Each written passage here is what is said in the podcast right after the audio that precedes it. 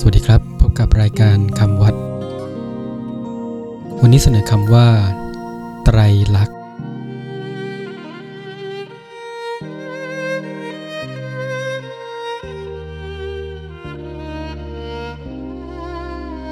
คำว่าไตรลักษณ์สะกดด้วย ไม้มาลายต่อเต่ารอเรือลอลิงแม่นากาศกอไก่สบรสีนอนเนนกรัน อ่านว่า ไตรลักษณ์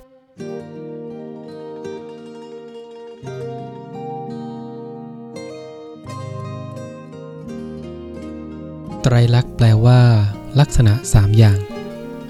ไตรลักษณ์หมายถึง ลักษณะ หรือข้อกำหนด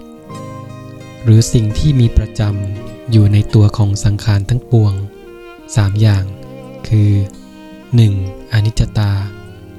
ความเป็นของไม่เที่ยง ความเปลี่ยนแปลงไปตลอดเวลา 2. ทุกขตา ความเป็นทุกข์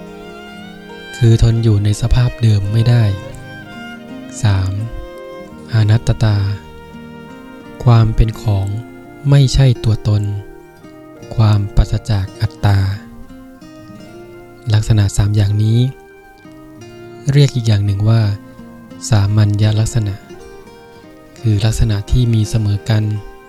แก่สังขารทั้งปวง และเรียกอีกอย่างหนึ่งว่า